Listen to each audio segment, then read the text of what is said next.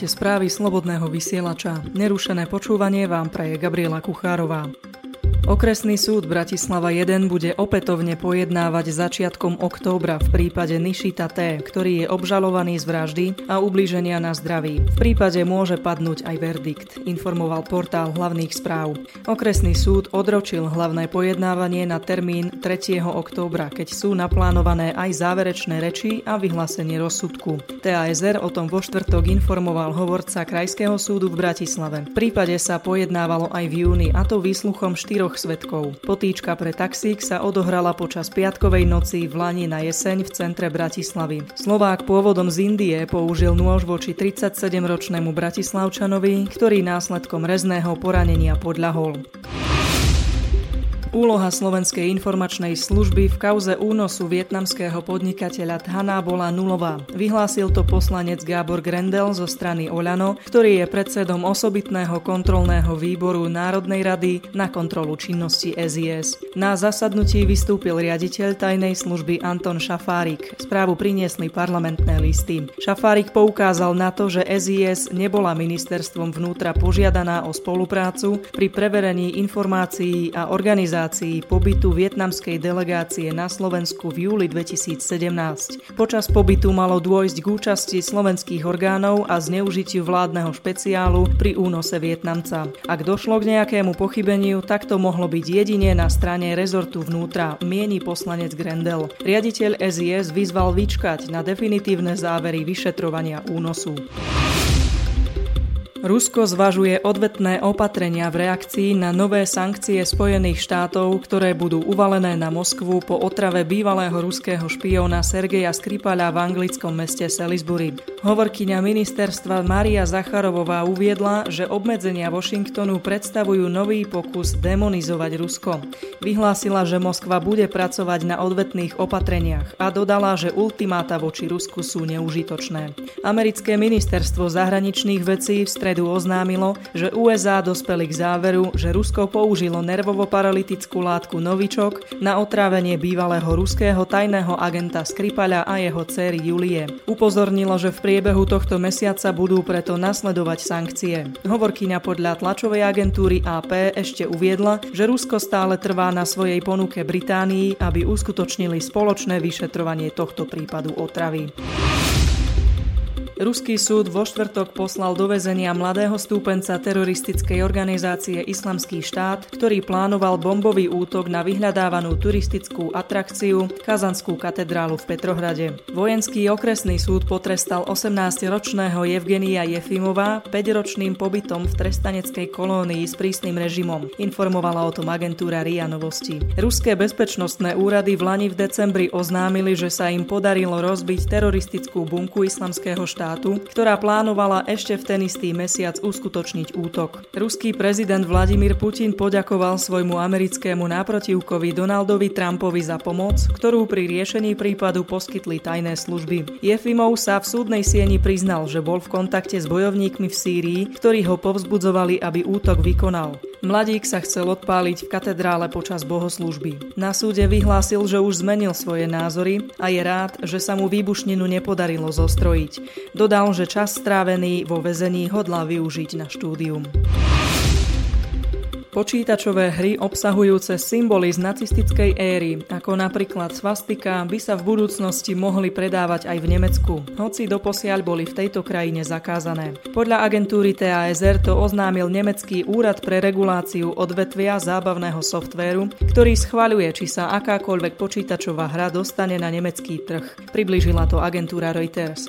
Používanie symbolov z obdobia nacizmu odporuje nemeckej ústave. Klauzula v tamojšom trestnom zákonníku však umožňuje, aby sa takéto symboly používali spoločensky primeraným spôsobom. To sa už deje vo filmovom priemysle a rovnako sa teraz podľa vyhlásenia úradu bude uplatňovať aj pri počítačových hrách. Spoločensky primerané v tomto kontexte znamená, že symboly protiústavných organizácií môžu byť použité, ak slúžia umeleckému či vedeckému zámeru alebo pomáhajú zobrazovať aktuálne či historické udalosti, povedala riaditeľka spomínaného úradu Elizabeth Sekerová. Dodala, že za primerané budú považované napríklad všetky počítačové hry, ktoré sa zjavne stavajú na odpor voči protiústavným organizáciám či ich ideológií. Horúca idylka na kúpalisku v severočeskom meste Dubí sa rýchlo zmenila na peklo po napadnutí mladého muža skupinou 5 až 7 útočníkov, napísali parlamentní listy. Podľa polície na kúpalisku malo najprv dôjsť k sporu dvoch žien. Verbálny konflikt vznikol preto, že jedna zo zúčastnených napomenula kúpajúce sa dieťa, čo sa jeho matke nepáčilo. Svedkovia incidentu tvrdia, že na mladého muža, ktorý sa tento spor snažil urovnať, zaútočila istá etnická menšina, konkrétne Rómovia. Toho sa chytili niektoré médiá, iné ale informácie o etnickom pôvode útočníkov nezverejnili. Etnickú príslušnosť odmietla komentovať aj polícia Českej republiky, ktorá vec aktuálne prešetruje. Podľa tlačovej agentúry, ktorá o incidente informovala ako prvá, s odvolaním sa na očitých svetkov mali útočníci kričať na napadnutého mladíka vulgárne a rasistické slova. Podľa agentúry však polícia útok aj naďalej rieši ako výtržníctvo a nie ako rasovo motivovaný útok. Kostarický najvyšší súd rozhodol, že zákaz sobášov osôb rovnakého pohlavia je protiústavný a diskriminačný. Kostarickým zákonodarcom dal zároveň 18 mesiacov na to, aby zmenili platnú legislatívu a manželské zväzky takýchto osôb povolili. Nový kostarický prezident Carlos Alvarado stredajšie rozhodnutie súdu privítal s tým, že chce zaručiť, aby v jeho krajine nik nečelil diskriminácii pre svoju sexuálnu orientáciu. Mnohí kostarickí zákonodarcovia Darcovia sa však pre svoje kresťanské vierovýznanie stavajú proti takýmto sobášom. Súdca Najvyššieho súdu Fernando Castillo Mediam ale povedal, že zákaz po 18 mesiacoch prestane automaticky platiť, a to aj v prípade, že poslanci nepríjmú nejaké opatrenie. Rozhodnutie súdu o zrušení zákazu homosexuálnych sobášov korešponduje s januárovým verdiktom Medziamerického súdu pre ľudské práva. V Estónsku pokračuje pátranie po rakete vzduch-vzduch, ktorú v útorok nedopatrením odpálila posádka stíhačky typu Eurofighter španielského letectva, ktoré sa podielalo na kontrole vzdušného priestoru nad troma pobaltskými republikami. Estónsky premiér vo štvrtok v Talíne informoval, že doteraz sa nepodarilo nájsť ani raketu, ani jej hlavicu. Na pokračujúcom pátraní po nej sa podieľa asi stovka vojakov a záchranárov. Minister obrany Pobaltskej republiky nariadil vo štvrtok pozastavenie manévrov vzdušných síl NATO v Estónsku až do vyšetrenia incidentu. Na tlačovej konferencii v Taline súčasne informoval o ospravedlnení svojho španielského rezortného kolegu i veliteľa španielského letectva za pochybenie pri incidente. Ako v stredu uviedol hlavný veliteľ estónskeho vojenského letectva Rivo Valge, pátranie po zvyškoch rakety sa sústreďuje na oblasť Endla. Podľa Valgeho je veľmi pravdepodobné, že raketa vybuchla vo vzduchu. Iná verzia estonských ozbrojených síl predpokladá, že raketa dopadla do močaristej neobývanej oblasti Národného parku Pobalskej republiky. Švedskej študentke Elin Ersonovej sa 23.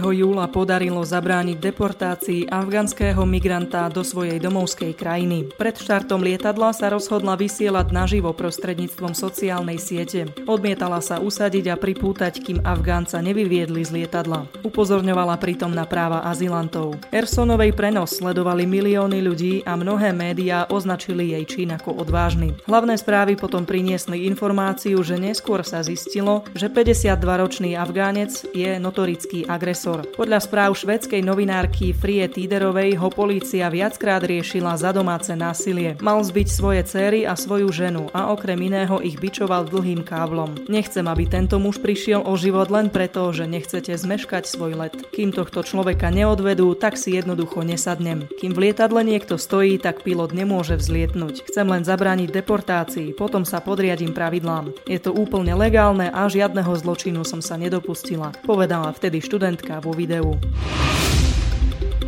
Spoločnosť Facebook sa rozhodla odstrániť zo svojej sociálnej siete všetok obsah vzťahujúci sa k výrobe zbraní na trojrozmerných tlačiarniach. Oznámila to agentúra Reuters. Firma chce takisto spresniť svoje pravidlá o šírení informácií, ktoré sa týkajú zakázaných predmetov. Uviedli to hospodárske noviny. Zatiaľ podľa Reuters nie je známe, či ide len o likvidáciu jednotlivých informácií alebo celých účtov a stránok. Súbory potrebné na zhotovenie zbrane s použitím technológie 3 3D tlače sa na internete objavili už pred 5 rokmi, ale americké úrady ich šírenie zakázali. Firma Defense Distributed, ktorá súbory užívateľom poskytla, rozhodnutie napadla a tento rok v júni bol po mimosúdnej dohode zákaz zrušený. V júli však generálni prokurátori niektorých amerických štátov podali žalobu na vládu USA za súhlas s verejnou distribúciou kontroverzných informácií.